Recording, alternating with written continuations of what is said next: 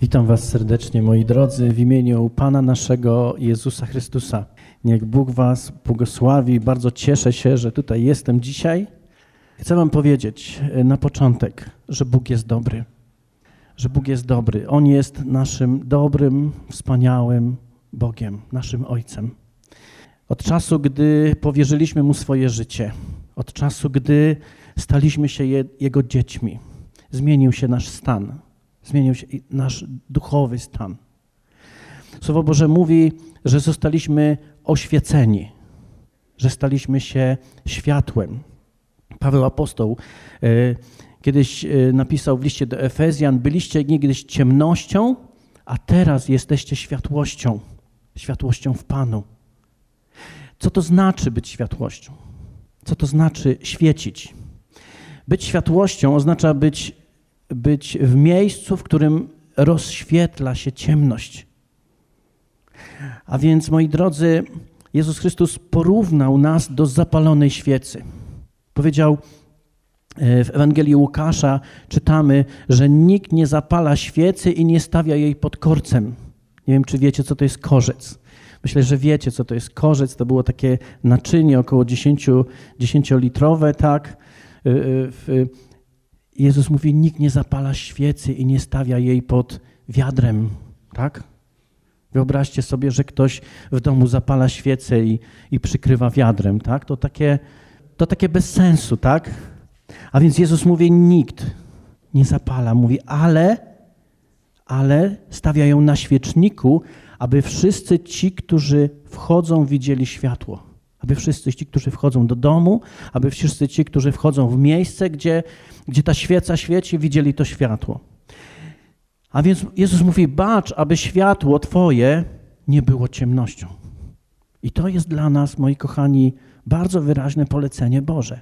To my mamy baczyć. Wiecie, ja kiedyś zobaczyłem, że to ode mnie zależy. Żeby moje, moje światło, które jest w Tobie, mówi Bóg, mówi Jezus, nie było ciemnością. A więc skoro Jezus mówi, że światło we mnie może być ciemnością i ja muszę baczyć, żeby nie było, to znaczy, że jest taka możliwość, tak? Jest taka możliwość. Wiecie, Jezus mówi, nikt nie zapala tej świecy. Nikt tak nie robi. Ja więc Bóg też nie zapalił mnie i ciebie po to, abyśmy byli ciemnością. Amen? Bóg nie po to cię zapalił. Bóg nie po to rozświetlił Twoje światło. Ja Paweł mówi: Byliście ciemnością, ale teraz zostaliście zapaleni. Jesteście światłością. A, a skoro Bóg to zrobił, to miał w tym jakiś swój cel. On nie zrobił po to tego, abyśmy byli ciemnością, prawda? On miał w tym swój cel. Gdyby ktoś zapalił świecę i przykrył ją wiadrem, tak, gdyby przykrył ją taką, takim dziesięciolitrowym naczyniem, co by się stało?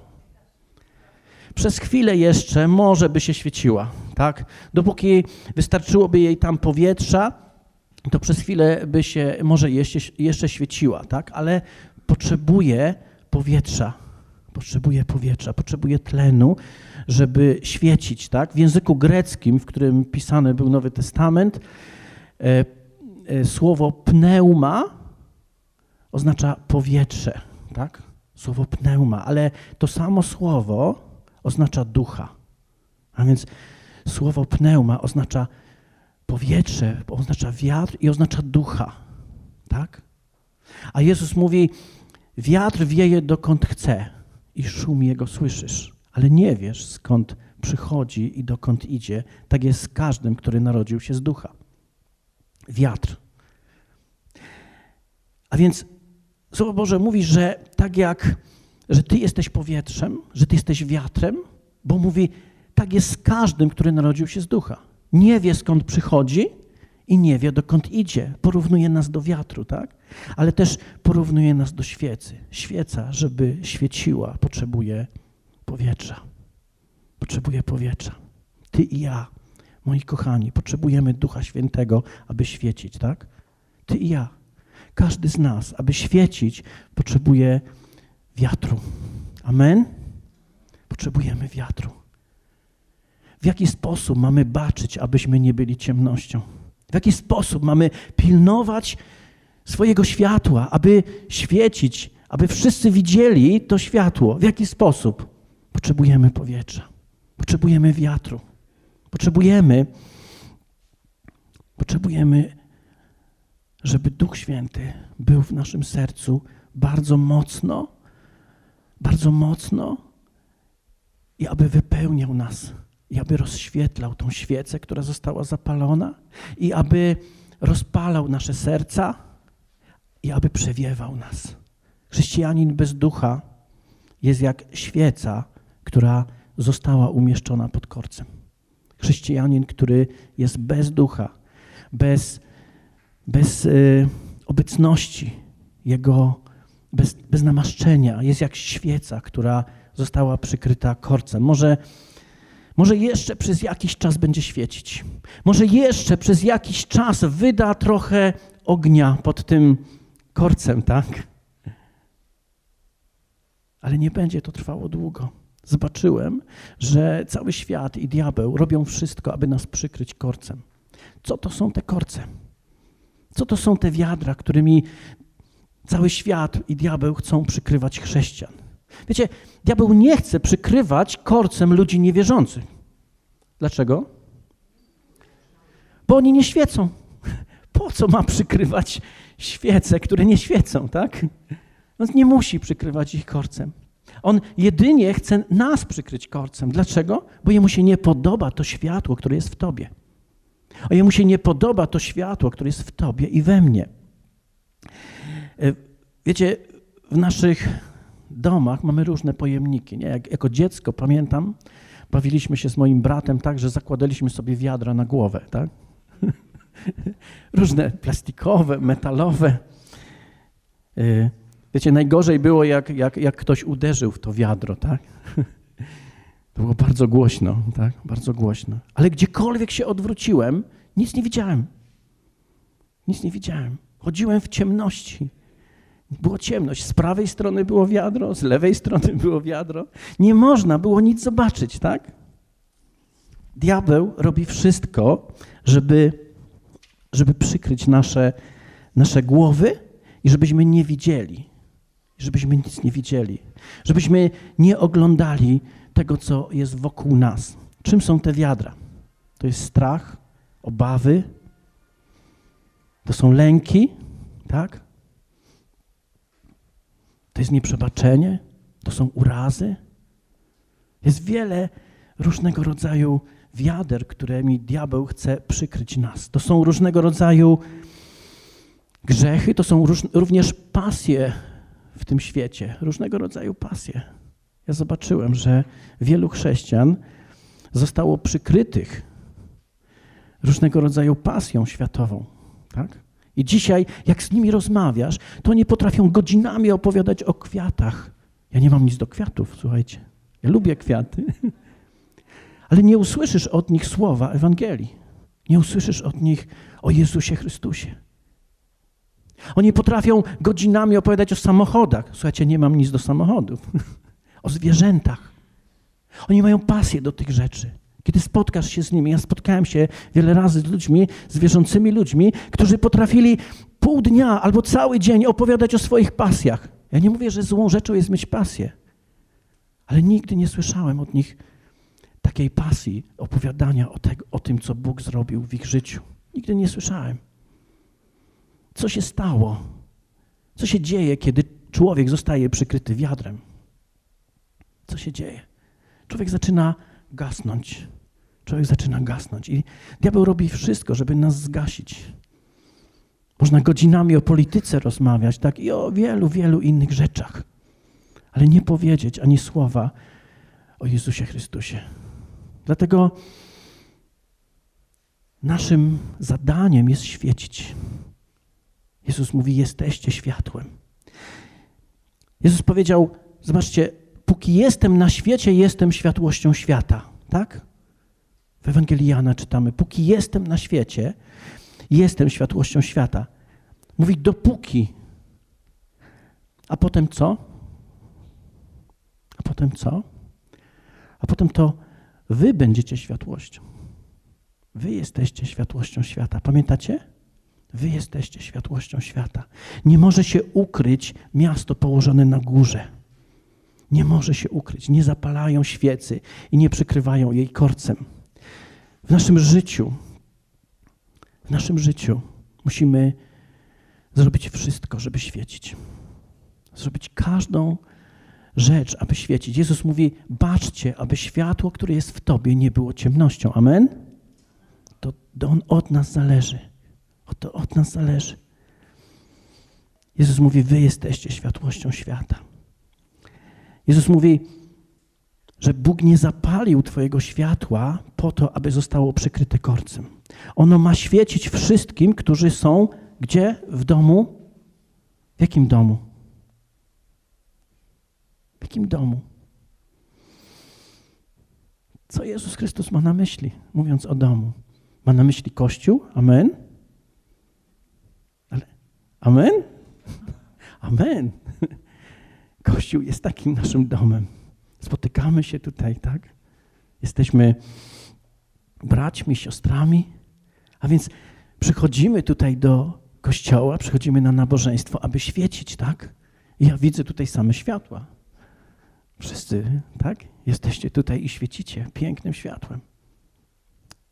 Bóg zapalił, abyś rozświetlał ten dom, abyś rozświetlał to, to spotkanie, abyś rozświetlał to nabożeństwo. Ale Bóg też przewidział, że będziesz świecił w swoim domu, tak?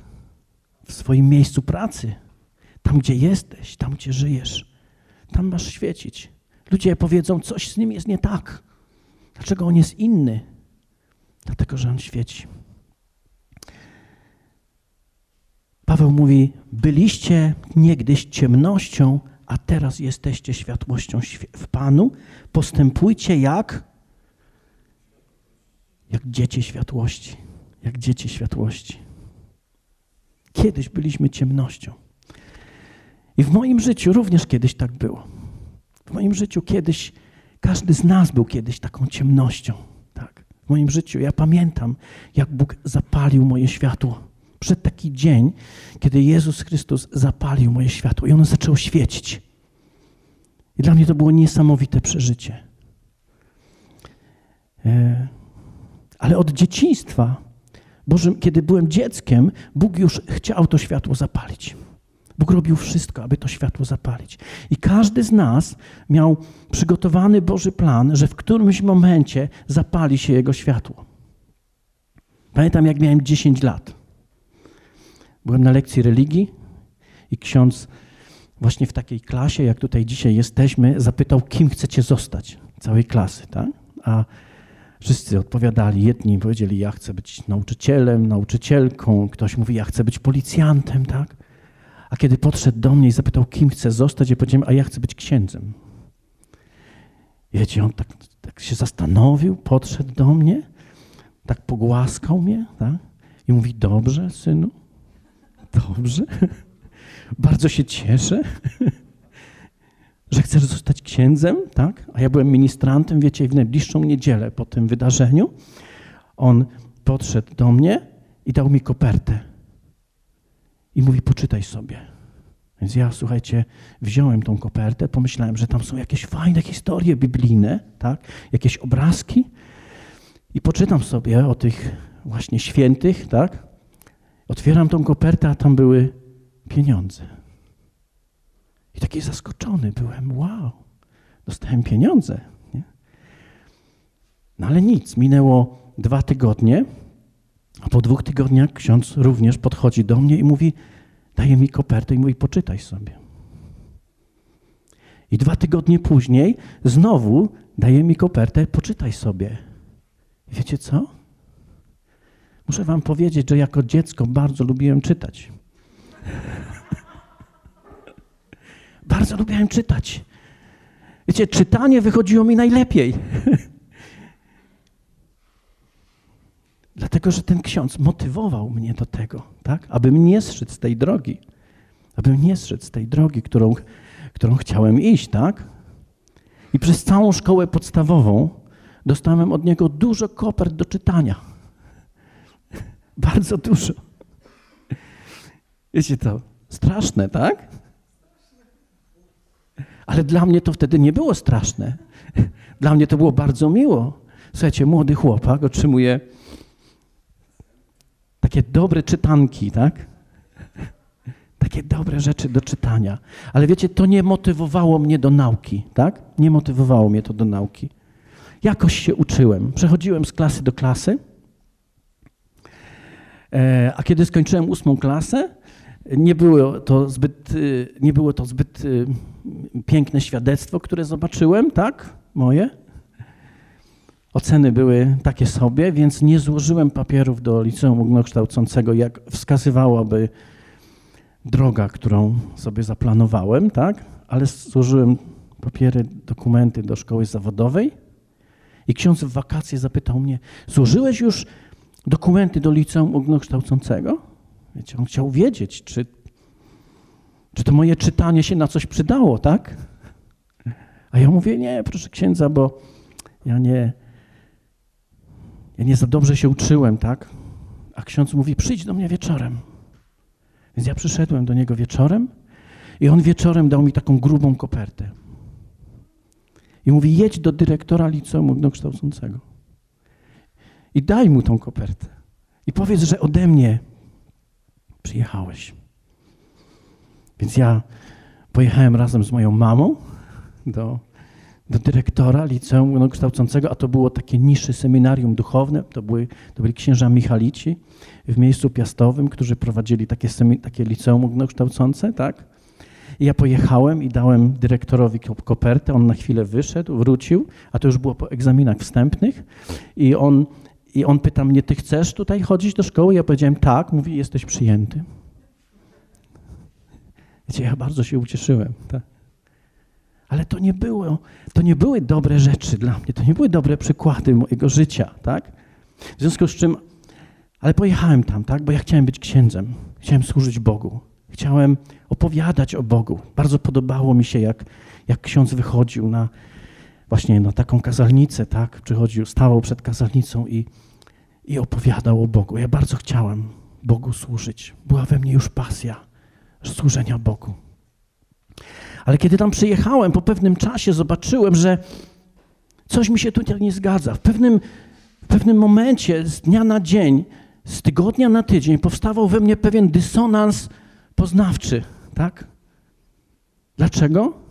Dlatego, że z jednej strony widziałem wspaniałych e, kaznodziei, księży, którzy tam głosili kazania, ale kiedy, kiedy wracali tam do seminarium, gdzie, gdzie mieszkali, gdzie my mieszkaliśmy razem z nimi, to ja widziałem troszkę inne zachowania.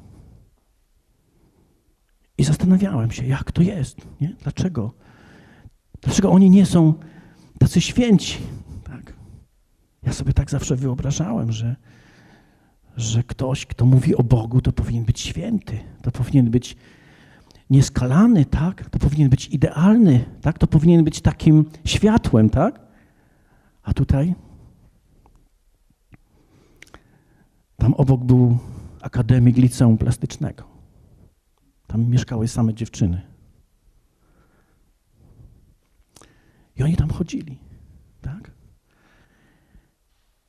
Ja sobie pomyślałem, jak to jest? Tutaj pięknie mówią, stoją, tak? Opowiadają o Bogu, a tam dzieją się takie rzeczy. I wiecie, z tygodnia na tydzień, z miesiąca na miesiąc, kiedy przebywałem w tym niższym seminarium duchownym, zaczęła docierać do mnie bardzo dziwna myśl. Dziwne przekonanie zaczęło przychodzić do mnie. Mianowicie, że myśl, która mówiła, Boga nie ma, nie istnieje.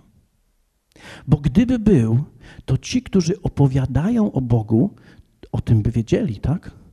I nie zachowywaliby się w taki sposób. Ci, którzy mówią takie piękne słowa, tak? Zgodzicie się ze mną? Taka myśl. A więc Boga nie ma. Nie istnieje. Widocznie to wszystko jest oparte o co? O koperty. Tak? I w moim sercu zaczęła narastać dziwna myśl. I, i, ale dla mnie to było, ale dla mnie to było tragiczne, słuchajcie, bo moja droga życiowa nagle, nagle, nagle runęła, nagle się zawaliła, bo ja, moje plany się wszystkie zawaliły, bo ja pomyślałem, ja tak nie chcę. Ja nie chcę coś robić dla fikcji. Ja nie chcę coś robić, że ktoś powie mi, żebym coś robił, ale ja w rzeczywistości nie będę w to wierzył, tak?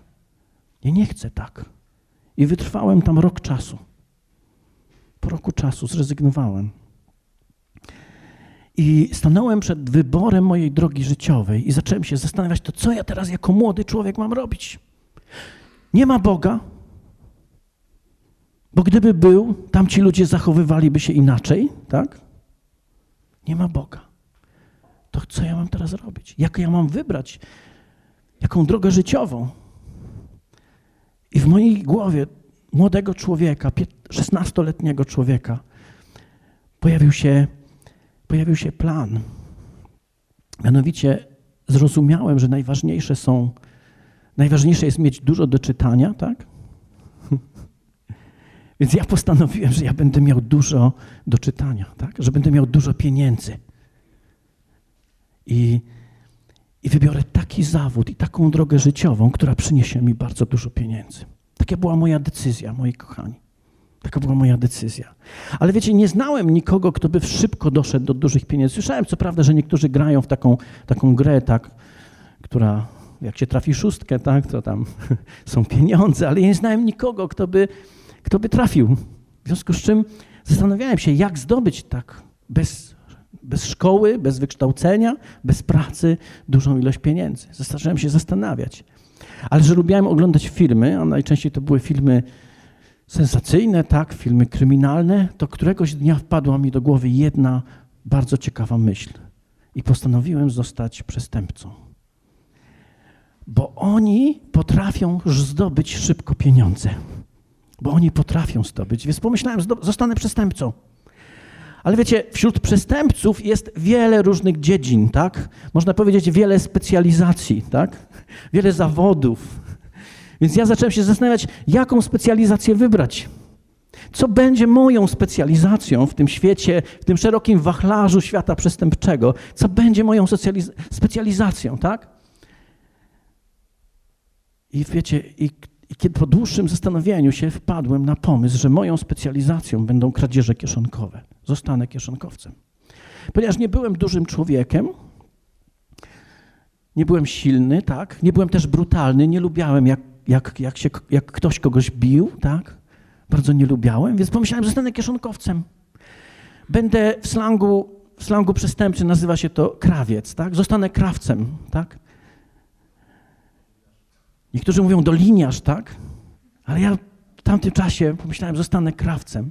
Ale nie znałem żadnego doliniarza i nie znałem żadnego krawca, który by mnie nauczył tego, tego w moim przekonaniu wspaniałego fachu, tak? Tej umiejętności życiowej, tak? Więc, więc e, ale w końcu poznałem taką Kasię. Kasia już była wielokrotną recydywistką, tak? Ona została moją nauczycielką, a ja byłem dobrym uczniem i dosyć szybko wykształciłem się w tej specjalizacji. I bardzo szybko zorganizowałem własną, własnych tycerów, tak, własnych, e, e, własną ekipę i zaczęliśmy jeździć każdego dnia, e, zarabiać pieniądze, tak. Dużo zarabialiśmy pieniędzy. Ale też dużo wydawaliśmy. Jest takie przysłowie, łatwo przyszło, tak? Łatwo poszło. Nazywano mnie wtedy sponsor, tak? bo lubiłem sponsorować duże imprezy. Tak? Te pieniądze się rozchodziły. One nie, nie sprawiało, te, ten mój zawód nie sprawiał, że, że te, tych pieniędzy przybywało i zawsze ubywało. Tak? I potem były kolejne historie, kolejne, kolejne, aż któregoś razu, wiecie, to jest takie powiedzenie w świecie przestępczym, że tysiąc razy się uda, ale ten tysiąc pierwszy się noga podwinie, tak? I któregoś razu trafiłem do więzienia, mając 17 lat trafiłem pierwszy raz do zakładu karnego. Ale wiecie, trafiłem tam tylko na trzy miesiące, jakaś amnestia, coś takiego było w tamtym czasie, w związku z czym darowano mi ten mój, ten mój występek, tak?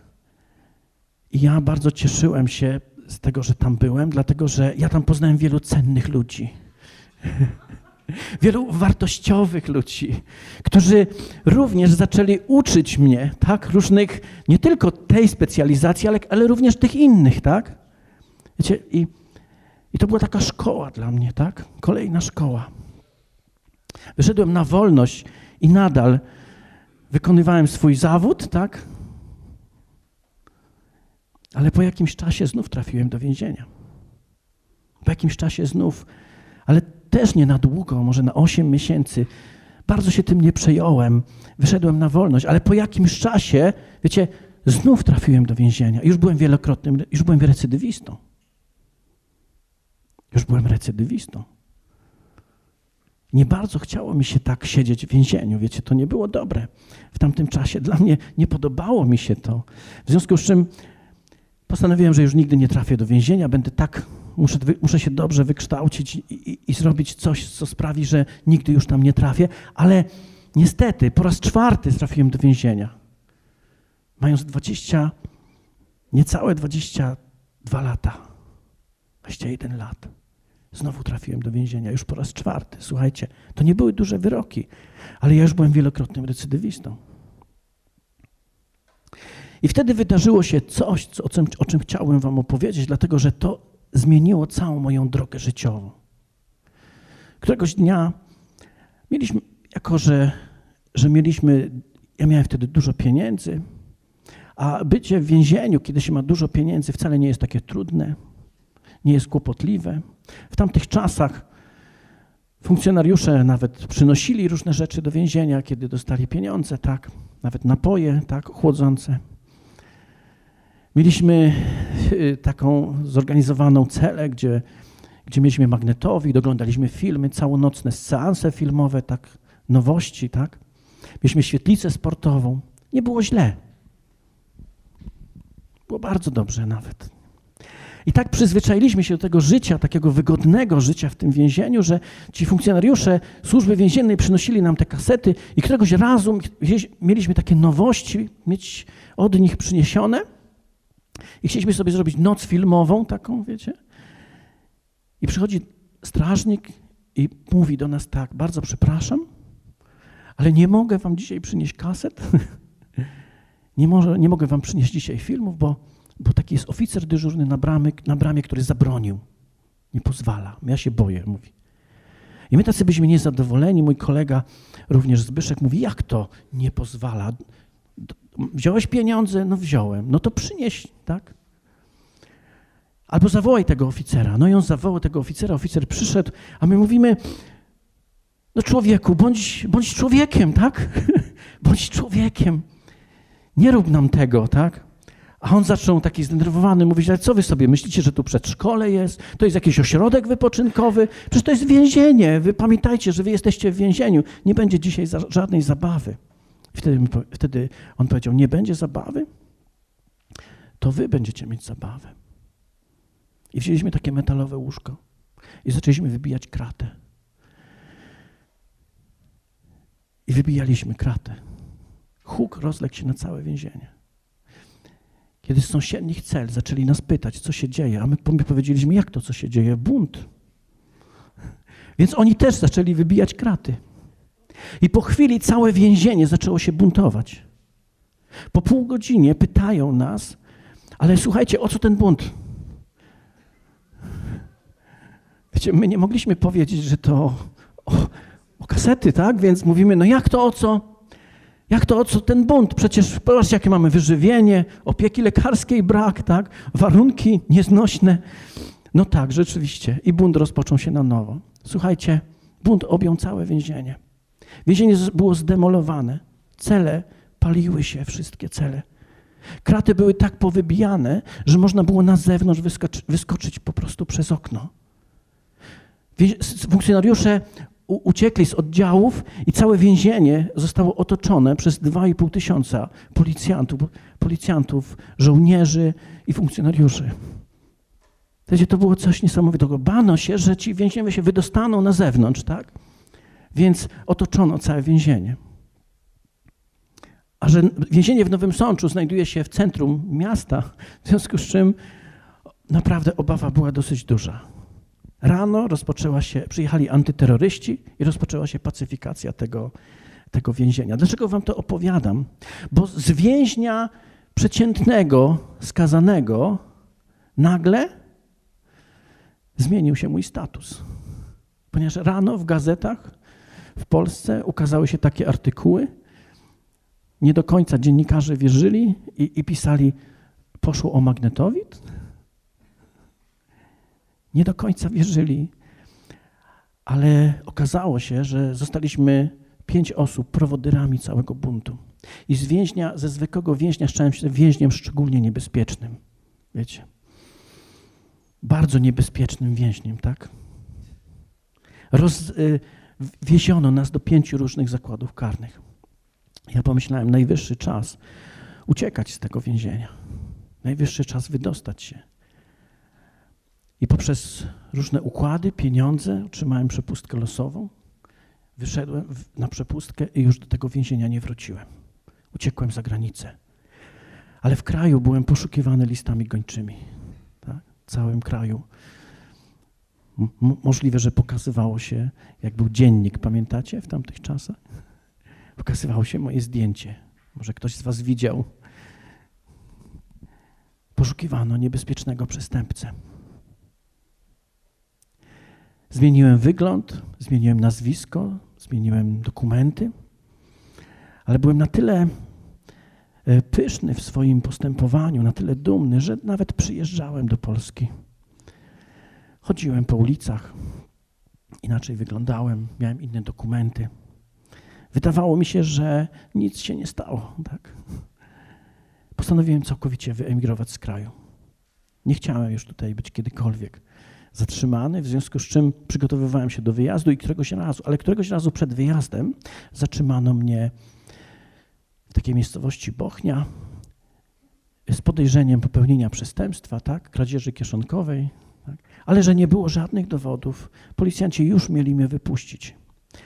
Ale któryś z nich wpadł na pomysł, aby pobrać mi odciski palców.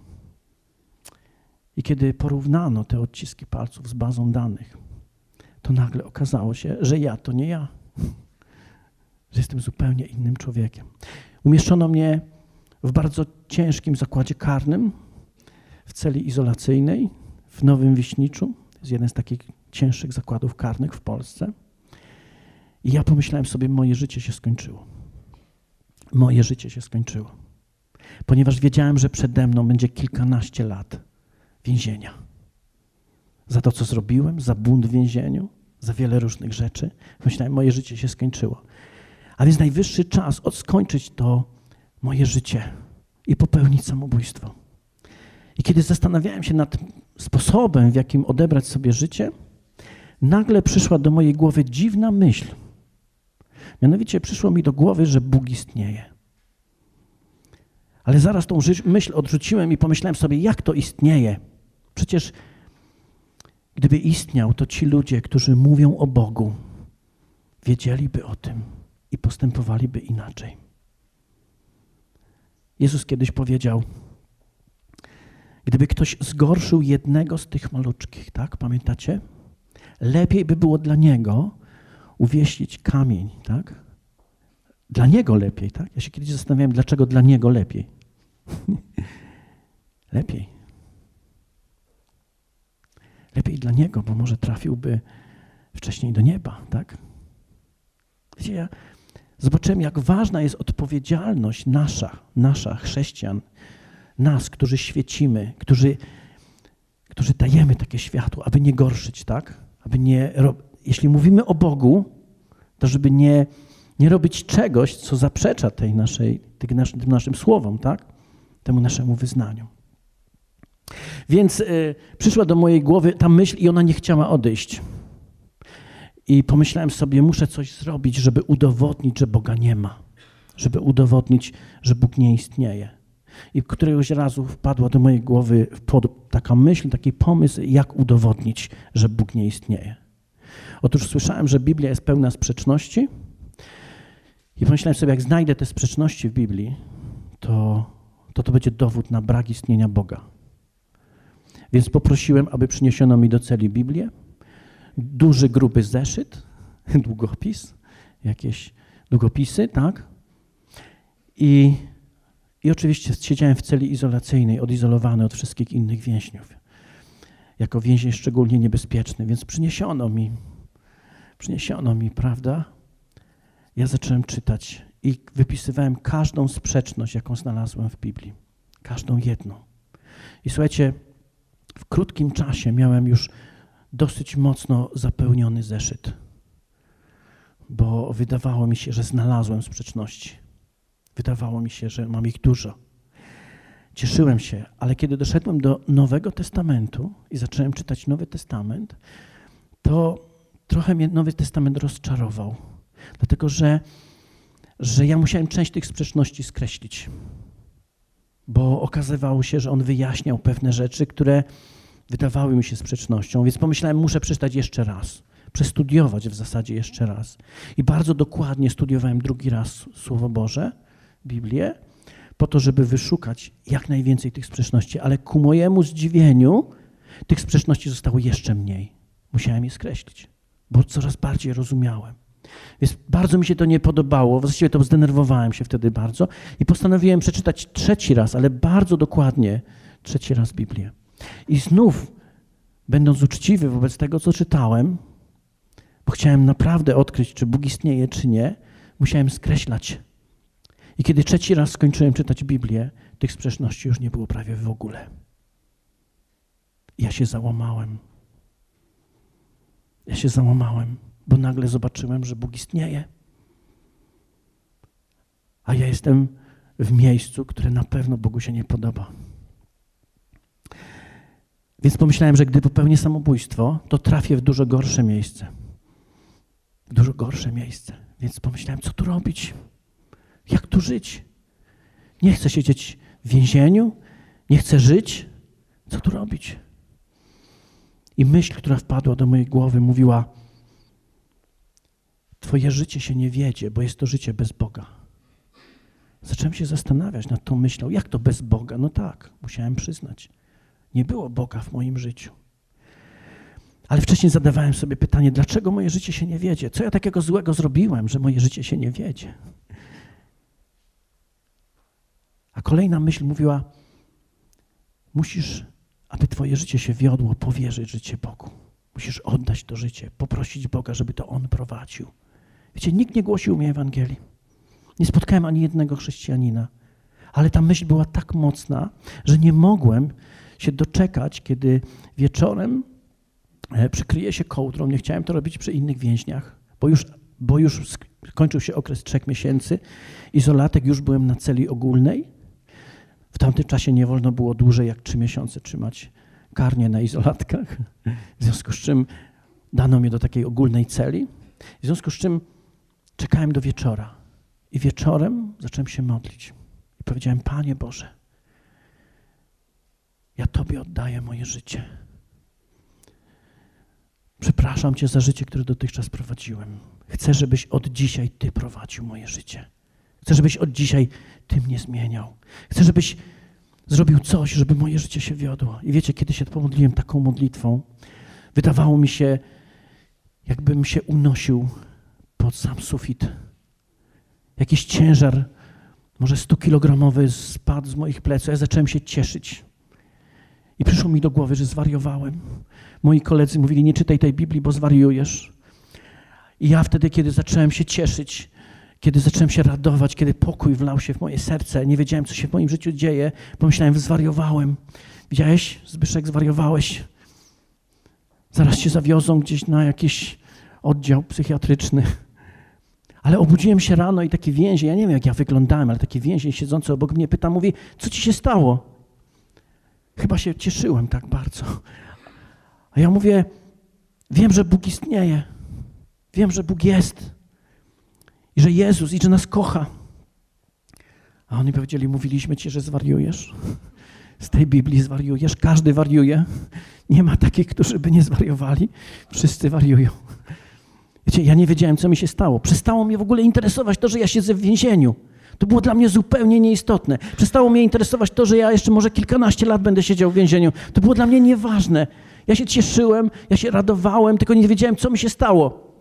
Więc na świetlicy dwa tygodnie później rozmawiam z takim więźniem, który miał, który miał kontakt z jakimiś chrześcijanami ewangelicznymi. Pytam, ja mu to opowiadam, co mi się stało, a on mówi, słuchaj, ja wiem, co ci się stało. Ja mówię, co mi się stało? On mówi, ty narodziłeś się na nowo. Ja mówię, co?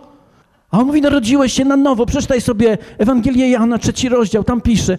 Ja mówię, patrzę, rzeczywiście, narodziłem się na nowo. To przynajmniej nie zwariowałem. Bardzo, cieszy, bardzo cieszyłem się, że, że, nie jest, że, że nie jestem psychicznie chory, tak? Ponieważ cały czas się cieszyłem, cały czas byłem radosny. I mijał tydzień za tygodniem, a ja uświadomiłem sobie, że ja nic nie potrafię. Nie skończyłem żadnej szkoły. Nie, jedyną szkołą, którą kończyłem, była szkoła podstawowa. Żadnej innej nie dokończyłem. Więc myślałem sobie, co ja teraz w życiu będę robił. Przeczytałem całą Biblię kilka razy, tam nic nie ma na temat krawiectwa. Więc muszę mieć jakiś zawód. Więc napisałem do dyrektora zakładu karnego w Nowym Sączu. Miałem inne nazwisko, zmienione dokumenty. Dyrektor nie zorientował się, kto pisze do niego i wyraził zgodę. Tam była taka szkoła zawodowa, elektryczna. Przywieziono mnie do Nowego Sącza. Jak zobaczyli mnie na bramie, zawołali dyrektora. Powiedzieli, przecież, przecież on tu nie może być. Już raz tu wywołał bunt, my go tu nie chcemy. Ale nie było transportu, żeby mnie przewieźć dalej, w związku z czym znów umieszczono mnie na celi izolacyjnej. Ale ja już wszystkim mówiłem o Bogu. Ja już funkcjonariuszom głosiłem Ewangelię, ja dyrektorowi głosiłem Ewangelię. Ja każdemu mówiłem, musisz się na nowo narodzić. Jeśli chcesz żyć, jeśli nie chcesz trafić do piekła, jeśli chcesz być zbawiony, musisz się narodzić na nowo. Opowiadałem o Bogu. I wszyscy mówili, zwariował. Zwariował. Umieszczono mnie w celi izolacyjnej. Po jakimś czasie dyrektor powiedział, wezwał mnie do siebie i mówi, dobrze, będziesz mógł tu zostać w tym zakładzie karnym, ale będziesz siedział na celi izolacyjnej. I będziesz chodził do szkoły, a tam nie będziesz siedział razem z innymi skazanymi, nie będziesz z nimi mógł w ogóle rozmawiać, żeby nie buntować. będziesz siedział z funkcjonariuszem, tak z tyłu. Ja powiem, dobrze, dlatego że ja tak bardzo chciałem głosić Ewangelię i nie miałem takiej możliwości ponieważ izolowano mnie od wszystkich innych więźniów. Ale ja pomyślałem, to w końcu się skończy, oni uwierzą, tak? I wtedy miało miejsce pewne wydarzenie. Tak bardzo chciałem głosić Ewangelię. Obok mnie w celi siedział taki Zenek, zabił dwie osoby i kogoś tam jeszcze. I, i ja, każdy z nas oddzielnie wychodził na spacer ja, każdy z tych niebezpiecznych więźniów, ja poszedłem do dyrektora i powiedziałem, panie dyrektorze, czy ja mogę wychodzić na spacer razem z Zenkiem? A dyrektor mówi, ale ty się nie boisz? On już kilka osób zabił, ty możesz być następny. A ja mówię, nie boję się. Dyrektor machnął ręką, pozwolił mi chodzić z Zenkiem na spacerze. Ale w pierwszy dzień niewiele z nim rozmawiałem, w drugi już trochę więcej. Dałem mu taką kasetę chrześcijańską, ponieważ odwiedził mnie pastor, dostałem taką kasetę, była E, więc, więc, yy, yy, więc mu tę kasetę dałem, ale w nocy Zenek zrobił to, czego ja nie zdążyłem. I tej nocy, zanim trzeci raz się z nim spotkałem, Zenek popełnił samobójstwo. I wiecie co? To wydarzenie było dla mojego życia bardzo szczególne, ponieważ obiecałem sobie wtedy tak bardzo zdenerwowałem się na diabła, że powiedziałem od dzisiaj nigdy nie będę czekał, tylko zawsze pierwszego dnia będę zwiastował Ewangelię. Zawsze pierwszego dnia, kogokolwiek spotkam na mojej drodze, pierwszego dnia już usłyszę o Bogu ode mnie. I Bóg rozpalił we mnie taką pasję. I kiedy zaczęły się spotkania, które, na które pastor przyjeżdżał, ponieważ napisałem do pastora, zaczęły się spotkania. Najpierw spotykałem się tylko ja z nim, ale Potem zaczęli przychodzić inni więźniowie. W ciągu tygodnia nawróciły się trzy osoby, w ciągu następnego tygodnia nawróciły się następne trzy osoby i zaczęło się Boże dzieło. Tam w więzieniu w Nowym Sączu. Tam zaczęły się spotkania, które dzisiaj prowadzę, tak, prowadzimy jako Kościół od wielu lat, ale wtedy to były spotkania, które, e, które właśnie, e, które dawały mi bardzo dużo, bardzo dużo. I zapragnąłem być zapragnąłem być ochrzczony. I pastor przychodzi na jedno spotkanie i mówi, będziemy mieć niedługo chrzest e, w zborze, tak? A ja poprosiłem o chrzest Duchem Świętym. Pastor, taki brat modlił się o, o, mnie, nałożył ręce, zostałem ochrzczony w Duchem Świętym, zacząłem się modlić na językach i Bóg dał mi proroctwo. Jakże ktoś może odmówić wody? Bóg powiedział do mnie, aby ochrzcić tych, którzy otrzymali Ducha Świętego, jako i my. Pamiętacie z dziejów apostolskich, z domu Korneliusza? To było proroctwo, które ja wtedy otrzymałem. I przychodzę na spotkanie na, na następne i mówię do pastora, pastorze, ja na ten chrzcie będę. Ja chcę jechać na ten chrzest. A pastor tak dziwnie na mnie popatrzył, bo znał moją sytuację i mówi, ale dyrektor może się nie zgodzić? Ja mówię, jak nie może, dyrektor się zgodzi, bo ja takie proroctwo otrzymałem, że nikt nie może odmówić wody, aby ochrzcić tych, którzy otrzymali Ducha Świętego. Nikt, nawet dyrektor. Tłumaczę to mojemu pastorowi. A on tak dziwnie na mnie patrzy, kiwa głową, mówi, dobrze, ja pójdę do dyrektora. Ja taki byłem zadowolony, że w najbliższą sobotę będę miał, będę ochrzczony. Ale byłem nadal więźniem szczególnie niebezpiecznym, wielokrotnym recydywistą, poszukiwany listami wcześniej gończymi, po niepowrotach z przepustki, e, które miałem niezakończone sprawy, tak? Według prawa tacy więźniowie nie otrzymują przepustek. Ale dla mnie to nie miało znaczenia. Bóg powiedział. I nie ma rzeczy niemożliwej dla Boga. Nie ma rzeczy niemożliwej dla Boga. I, ale na drugi dzień napisałem prośbę do dyrektora. Chciałem się z nim spotkać, ale przyszedł funkcjonariusz i powiedział tak: Jedziesz w transport. I wywieziono mnie do zakładu karnego w Tarnowie, do innego zakładu karnego, gdzie nikt mnie nie znał. I ja się tak zacząłem zastanawiać, jak to jest możliwe, że ja teraz pójdę na ten chrzest. Tam to przynajmniej wiedzieli, że zwariowałem, tak? Wiecie, ja miałem taką celę, niedużą celę pojedynczą, poprosiłem o kartki i wszystkie, całe ściany miałem wyklejone tymi kartkami i wersetami biblijnymi. Bóg Cię kocha, tak Bóg umiłował świat, tak? Kto uwierzy i ochrzci się, słuchajcie, takie wersety biblijne. Z całego więzienia przychodzili funkcjonariusze, patrzyli i mówili, zobaczcie, jak Zbyszek zwariował. Więc oni wiedzieli, że ja zwariowałem, tak? A tam w Tarnowie nie wiedział nikt. I taki byłem trochę smutny, bo pomyślałem sobie, piąt, sobota się zbliża, jak ja pojadę na ten chrzest. I wtedy Bóg mnie oświecił. Tak sobie myślałem. Bo przypomniałem sobie historię z dziejów apostolskich, kiedy Piotr leżał między strażnikami skuty łańcuchami. I przyszedł anioł, aby wyprowadzić Piotra. I ja pomyślałem, Boże, to Ty tak to zaplanowałeś. To Ty tak to zaplanowałeś. Chcesz uczynić cud. Chcesz uczynić coś niesamowitego. Ależ ja Ci dziękuję, Boże, wspaniały, że Ty mnie wyprowadzisz w tak niesamowity sposób z tego więzienia. I tej nocy nie mogłem zasnąć, bo czekałem na anioła. Pomyślałem, jak zasnę. Piotr nie zasnął, tak? Bo Piotr zasnął, ale anioł go obudził. A ja pomyślałem, a jak mnie nie obudzi? Ja mocno spałem, więc pomyślałem, muszę nie, muszę nie spać, tak? Więc nie spałem, czekałem, aż, aż ten anioł przyjdzie, ale anioł nie przyszedł. I byłem taki trochę smutny z tego powodu, ale pomyślałem, zaraz, to jest jeszcze jeden dzień, spokojnie. Nie byłoby logiczne, żeby mnie anioł wyprowadzał tak wcześnie, tak? I drugą noc nie spałem. Już bardzo mi się chciało spać, ale, ale nie spałem, bo czekałem na anioła, tak? Ale anioł nie przyszedł. Za to przyszedł funkcjonariusz rano i mówi, idziesz do dyrektora na komisję penitencjarną, tak? Więc ja wziąłem tą kartkę, którą miałem napisaną, prośbę o chrzest i poszedłem na to spotkanie. I na tym spotkaniu siedzi komisja penitencjarna, dyrektor, jego zastępca, kierownicy, wszyscy patrzą na mnie i nikt się nie odzywają. Ja się zastanawiam, o co chodzi. A w pewnym momencie dyrektor mówi, patrzymy na ciebie, bo spodziewaliśmy się kogoś innego patrząc na te papiery i dokumenty, które tutaj mamy, które piszą, co zrobiłeś, które piszą o buncie, który wywołałeś, spodziewaliśmy się, że przyjdzie taki wielki przestępca, potężny, a tu przychodzi chłopak. Chcieliśmy Cię umieścić w celi izolacyjnej, abyś nie buntował tych naszych więźniów tutaj w zakładzie karnym w Tarnowie. Ale tak sobie myślimy, że może my nie będziemy Cię dawać do celi izolacyjnej. Może może będziesz na ogólnej celi, ale jak obiecasz, że będziesz grzeczny. Więc ja powiedziałem, tak, będę spokojny, ale mam jedną prośbę. I dałem dyrektorowi prośbę o chrzest.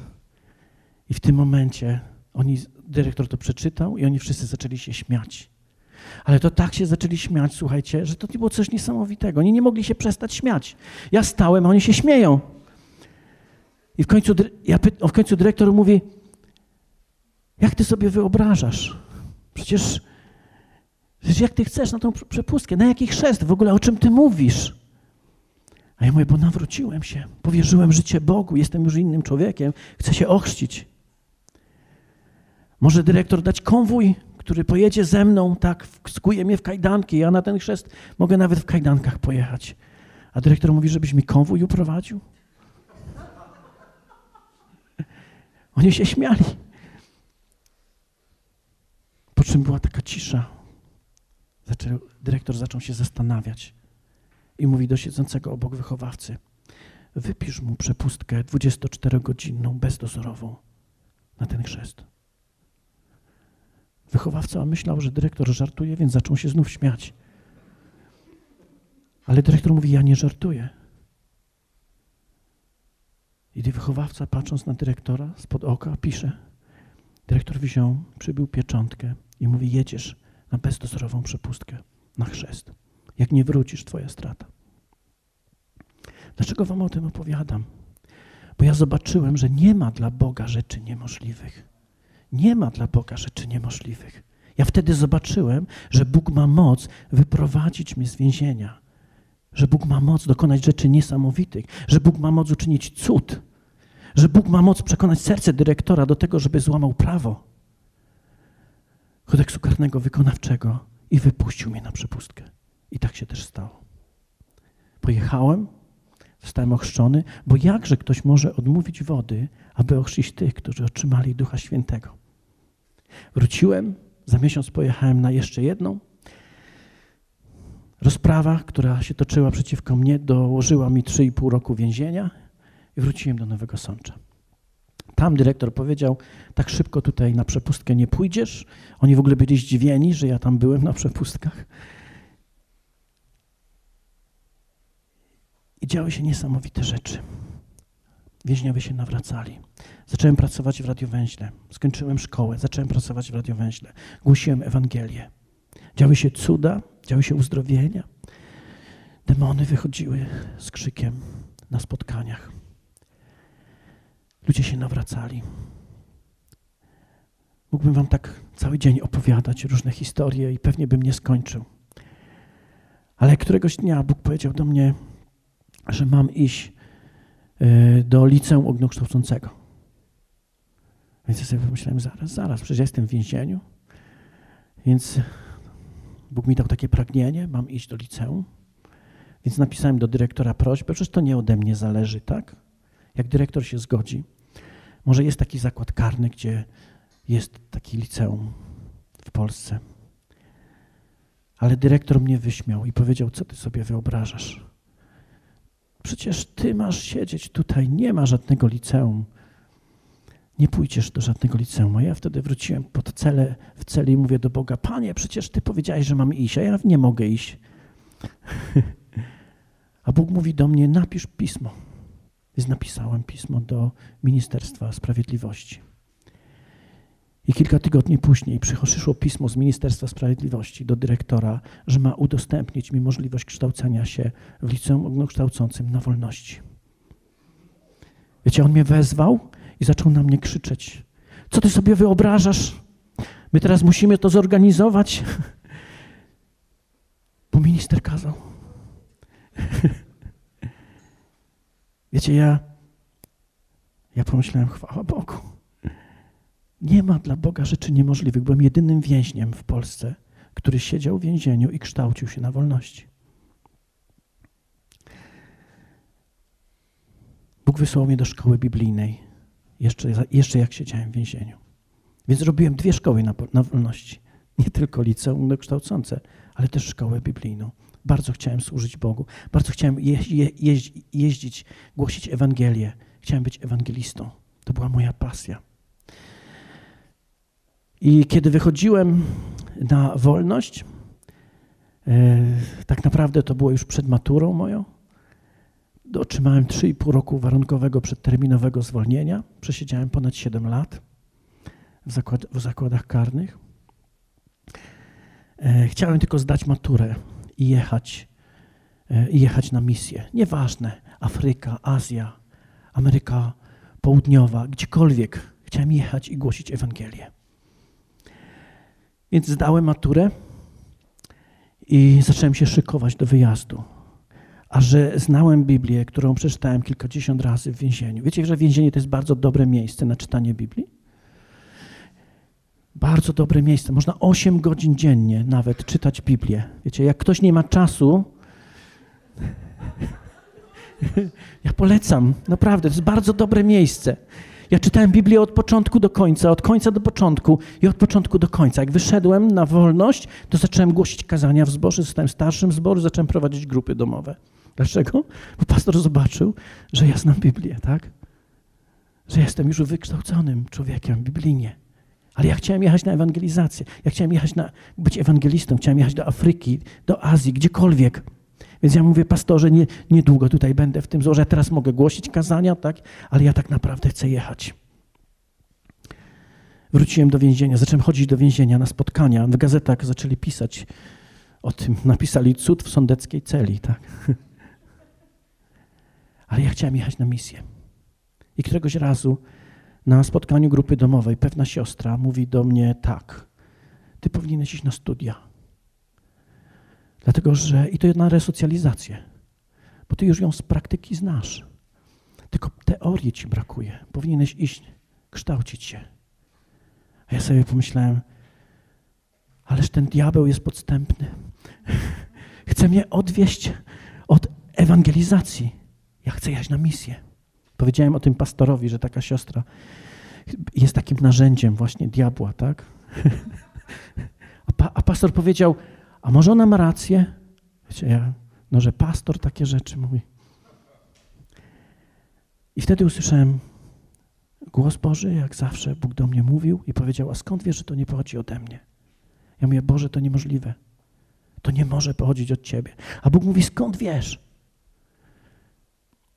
Ja wtedy mówię, Boże, musisz mi to udowodnić. Ale nie tak normalnie, tylko poprzez cud. Tak jak Gedeonowi. Pamiętacie runo Gedeona, tak? Musisz uczynić cud. Jak zobaczę cud, to wtedy będę wiedział, że to jest od ciebie. Bóg mówi dobrze. Jak ja usłyszałem dobrze, to pomyślałem sobie, halleluja, ja taki cud Bogu wymyślę, że w życiu go nie wypełni. I zacząłem się zastanawiać. I mówię, Boże, jeśli ja mam iść na studia, to nie przeczytam ani jednego artykułu, nie przeczytam żadnej książki, nie przygotuję się w ogóle do egzaminów wstępnych. Tam było siedem osób na jedno miejsce, ponieważ to był Uniwersytet Jagielloński. Więc było siedem osób na jedno miejsce, bardzo trudno się tam było dostać. Więc ja nie przeczytam ani jednego artykułu, ani jednej książki, ani jednej, ani jednej literatury, nawet nie zaglądam, jakie są pytania, a Ty, Boże, sprawi, że się tam dostanę. I taki byłem zadowolony, słuchajcie, z tego, co wymyślił. Taki byłem zadowolony. Pojechałem na ten egzamin, pojechałem na ten egzamin tylko po to, żeby pokazać Bogu, że to nie jest od Niego, tak?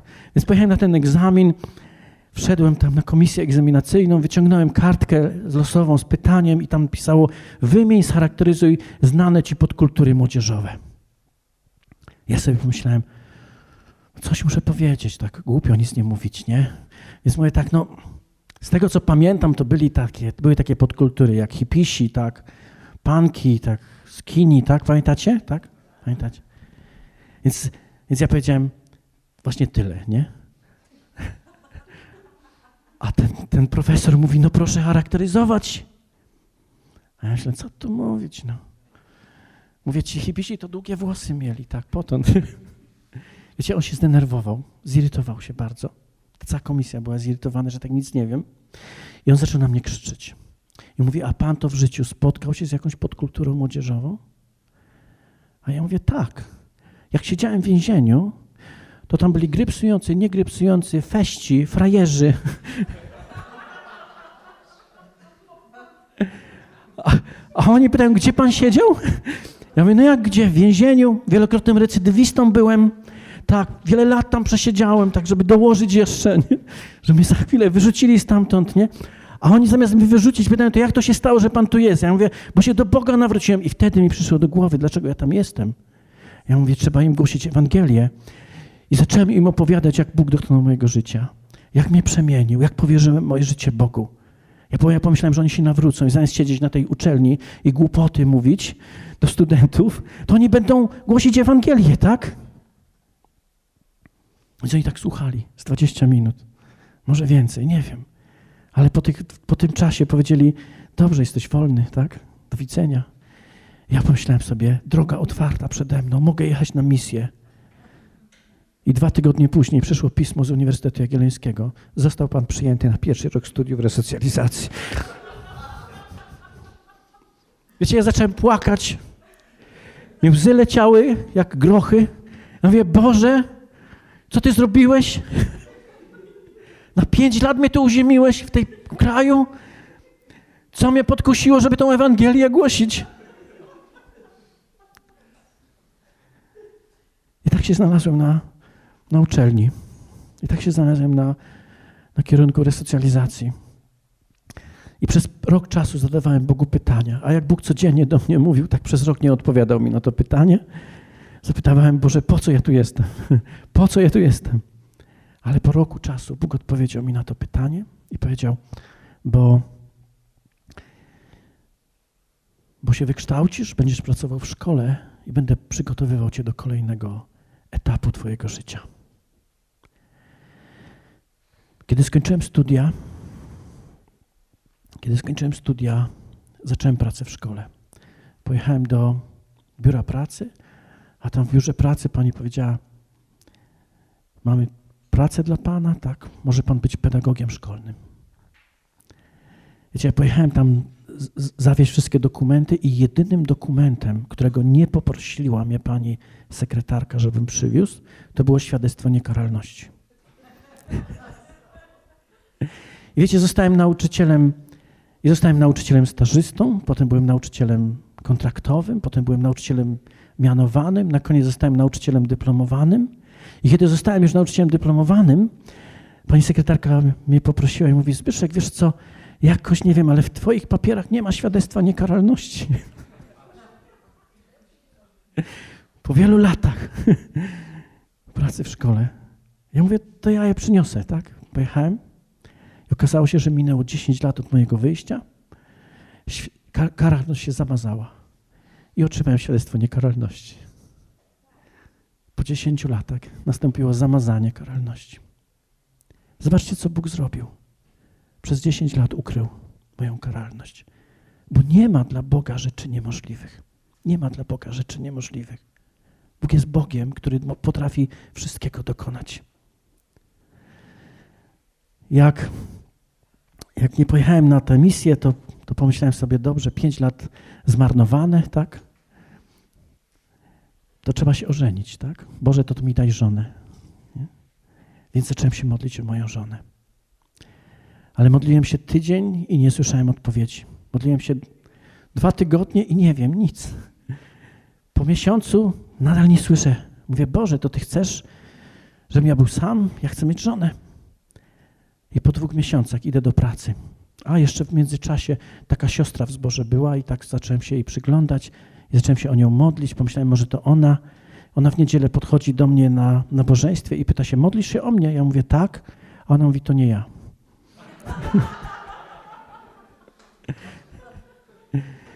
Więc modlę się dalej i po dwóch miesiącach idę do pracy i na skrzyżowaniu zobaczyłem terenie moją żonę teraz, a wtedy ja ją znałem tylko z widzenia.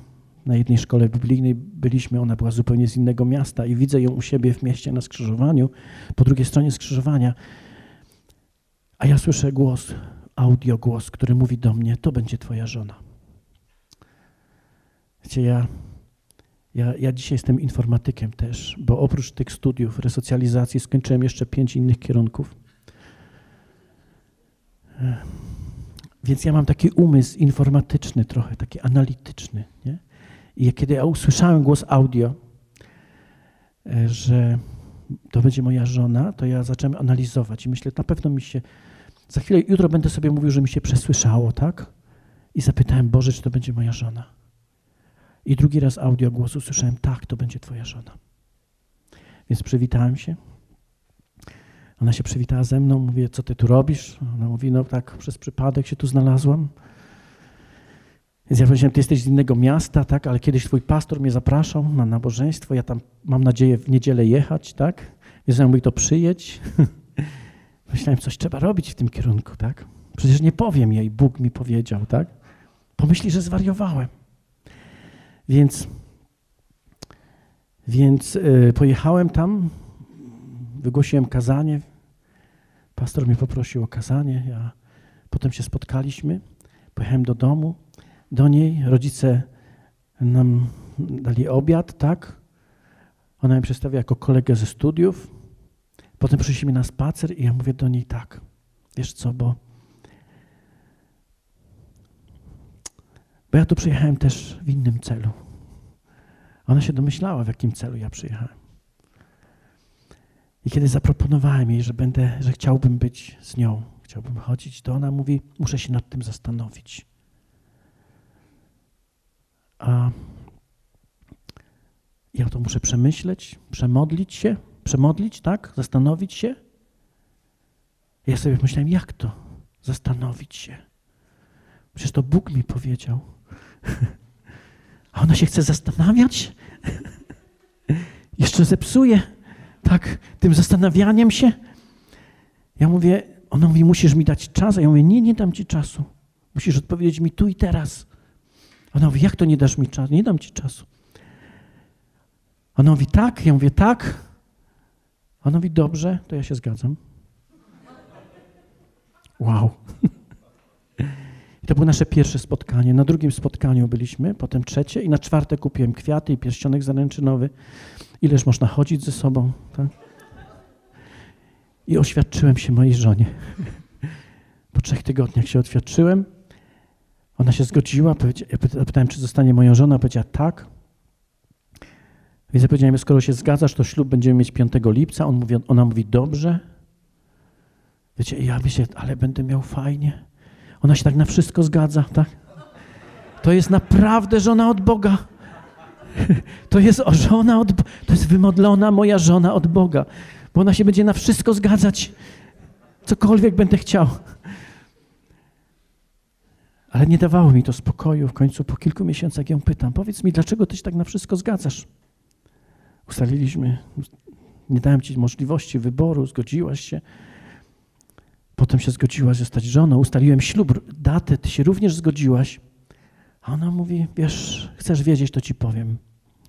Pamiętasz to, jak się spotkaliśmy pierwszy raz? Ja mówię, no pamiętam, pamiętam.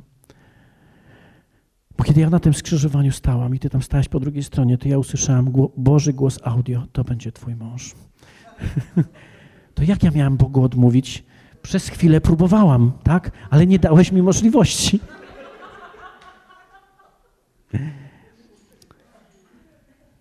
Wiecie, Bóg całkowicie zmienił e, moje życie. Wyciągnął mnie z samego dna. Bo nie ma dla Boga rzeczy niemożliwych. Przez lata pracowałem w szkole, byłem pedagogiem szkolnym. Gdybym kiedyś mi ktoś powiedział, że tak potoczy się moje życie, w życiu bym nie uwierzył. Ale też Bóg spełnił pragnienia mojego serca i, i zostałem pastorem, Mam dwójkę wspaniałych dzieci, tak. Bóg obdarzył nam, nas wszystkim, co jest potrzebne do życia i pobożności. Dlatego, że Bóg zaplanował, Bóg zaplanował, że przyjdzie taki czas, że zapali tą świeczkę i stanę się światłem. I stanę się światłem. I Bóg będzie chciał przeze mnie świecić. Jezus powiedział: Wy jesteście światłością świata nie może się ukryć miasto położone na górze. Wiecie, ja dzisiaj chodzę do więzienia. Mamy tam, taką, mamy tam kościół, duży kościół w więzieniu. Czasem przychodzi, bo ich cały czas gdzieś wywożą. Przychodzi, przychodzą nowi. Mamy tak około czasami 17-18 osób na spotkaniu. Tam mamy grupę uwielbiającą, mamy spotkania duszpasterskie, tak, ja tam mogę chodzić na spotkania duszpasterskie. Mieliśmy też grupy domowe, tak mamy nabożeństwa, mamy tam normalny kościół i chłopaki się nawracają. Co roku mamy co najmniej dwa chrzty, gdzie wielu więźniów przystępuje do chrztu. Mamy tam takiego Krzysztofa. Wiecie, Krzysiu ma, ma podwójne dożywocie i 25 lat więzienia. Czyli ma jakby tak raz dożywocie, drugi raz dożywocie i 25 lat więzienia. Wiecie, on nawrócił się kilkanaście lat temu, ale Krzysztof jest niezmordowany w głoszeniu Ewangelii. W ciągu ostatnich kilku lat, kiedy tam chodzimy, zwiastował Ewangelię i nawróciło się ponad 300 osób. Naprawdę. Więźniowie się nawracają, są wywożeni do innych zakładów karnych. Któregoś razu administracja już zaniepokoiła się tym, co się dzieje. W związku z czym, bo on był fryzjerem, wiecie, chodził po, po całym więzieniu i strzygł, tak? Ale kiedy strzygł, głosił Ewangelię i mówił, musisz się narodzić na nowo, musisz się nawrócić. Wiecie, jak Krzyśka znam osobiście, tak, jak Krzyśka znam osobiście ze starego życia, to, to jest mój kolega, tak? Ja w takim towarzystwie się wtedy obracałem. Wiecie, i Krzysztof, i, e, i Krzysztofowi pierwszy raz głosiłem Ewangelię 25 lat temu. Wiecie, kiedy Krzysztof się nawrócił i administracja się zaniepokoiła i postanowili wywieźć go z tego więzienia, tak? bo on już tyle, tyle osób się nawraca. Tak? E, obawiali się czegoś, tak? więc wywieźli go do Wadowic. Tak? Ale światło, jak Bóg rozpala światło, to ono świeci wszędzie. Gdziekolwiek wywieziesz takiego człowieka, to ono świeci. Więc on tam zaczął głosić Ewangelię i w ciągu pół roku nawróciło się 63 osoby. Więc przywieźli go z powrotem do Nowego Sącza. Niech już tam głosi. I on tam głosi. Dlatego, że doskonale ma świadomość tego, że jest światłem. Że jest światłem, które świeci. Światłem, które gdzie świeci? W ciemności. Światło świeci, świeci w ciemności. Wiecie, i każdy z nas został do tego powołany. Każdy z nas ma świecić. Amen? Jesteście zdecydowani na to, aby dbać o swoje światło, aby świecić? Jezus mówi: bacz, aby światło, które jest w tobie, nie było ciemnością. Wiecie, ja czasami pytam, kiedy ostatnio z kimś rozmawiam, pytam, kiedy rozmawiałeś o Bogu z kimś, kto nie jest nawrócony? Kiedy kiedy głosiłeś Ewangelię, kiedy opowiadałeś z pasją o Jezusie Chrystusie. Wiecie, i wielu ludzi może mi powiedzieć: Robiłem to wczoraj. Robiłem to wczoraj. Chłopaki tam głoszą Ewangelię i przychodzą kolejni. I przychodzą, to nie tylko Krzysztof tam głosi Ewangelię, głoszą też inni i przychodzą kolejni. Dzieją się niesamowite rzeczy. E, Więzienie jest taką jednostką, gdzie, którą nie widać na zewnątrz. Tak? Wszystko tam jest ukryte, nie wolno robić zdjęć, nie ma Facebooka, tak? Ale Bóg działa. Naprawdę Bóg działa w niesamowity sposób.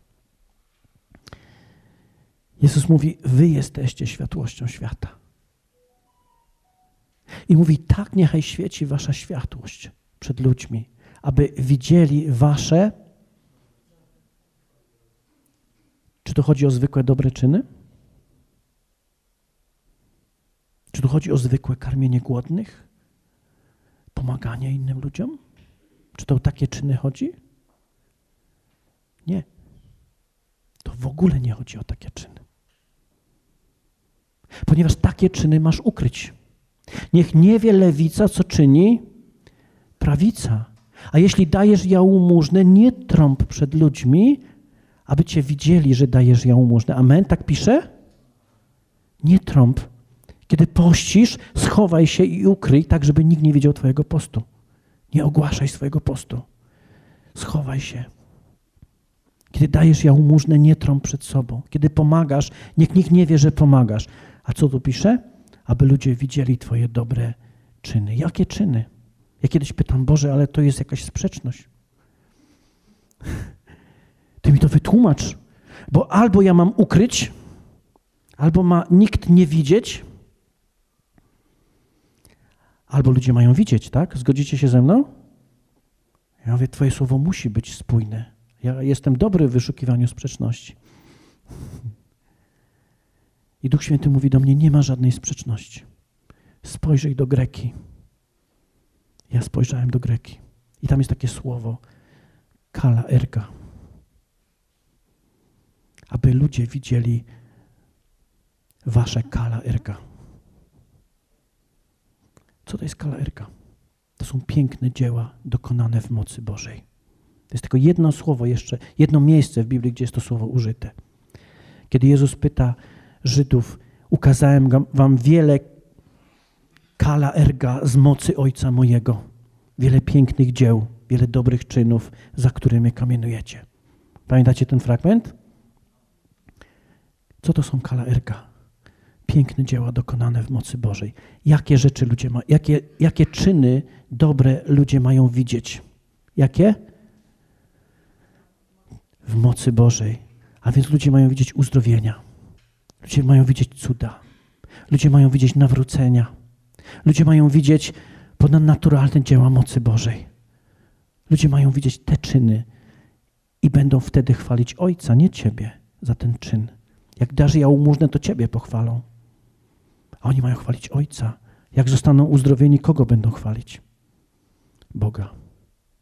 Takie czyny mają widzieć. I tak niechaj świeci wasza światłość, aby widzieli wasze kala erga, aby widzieli wasze cuda i uzdrowienia, aby widzieli wasze głoszenie Ewangelii, aby widzieli ludzi nawróconych na nowo. Amen? Tak niechaj świeci. Jeśli tak świeci Twoje światło, że ludzie widzą, jak modliłeś się o chorych i zostali uzdrowieni, jak ludzie widzą cuda, jak ludzie widzą ludzi nawróconych, którzy przyszli do kościoła, jak ludzie widzą zmienionych ludzi przez głoszenie Ewangelii, to w tym momencie chwalą Boga. I mówią, ten człowiek już jest innym człowiekiem. Był ciemnością, a teraz jest światłością. Amen? Czy chcecie, aby w waszym życiu były dzieła Kalaerga? Amen? Amen?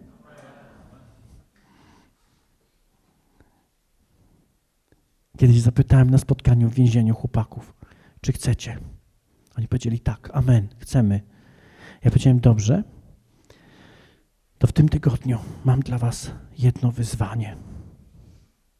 Znajdziecie przynajmniej dwie osoby, o które się pomodlicie. Niewierzące. Dwie osoby, na którą nałożycie ręce i się pomodlicie. Jesteście gotowi przyjąć to wyzwanie dzisiaj? Amen? W tym tygodniu. Kiedy skończył się ten tydzień, chłopcy przyszli, składali świadectwa i było wielu uzdrowionych, i było wiele Bożych dzieł, i było wiele Bożych cudów, i było wiele kala erga, i było wiele światła. Powiedzieliście Amen. To jest wyzwanie. Tak niechaj świeci wasza światłość, aby widzieli wasze kala erga. Dzieła dokonane w mocy Bożej i chwalili Ojca, który jest w niebie. Amen. Polecam chrześcijański serwis informacyjny dostępny pod adresem chrześcijanin.pl.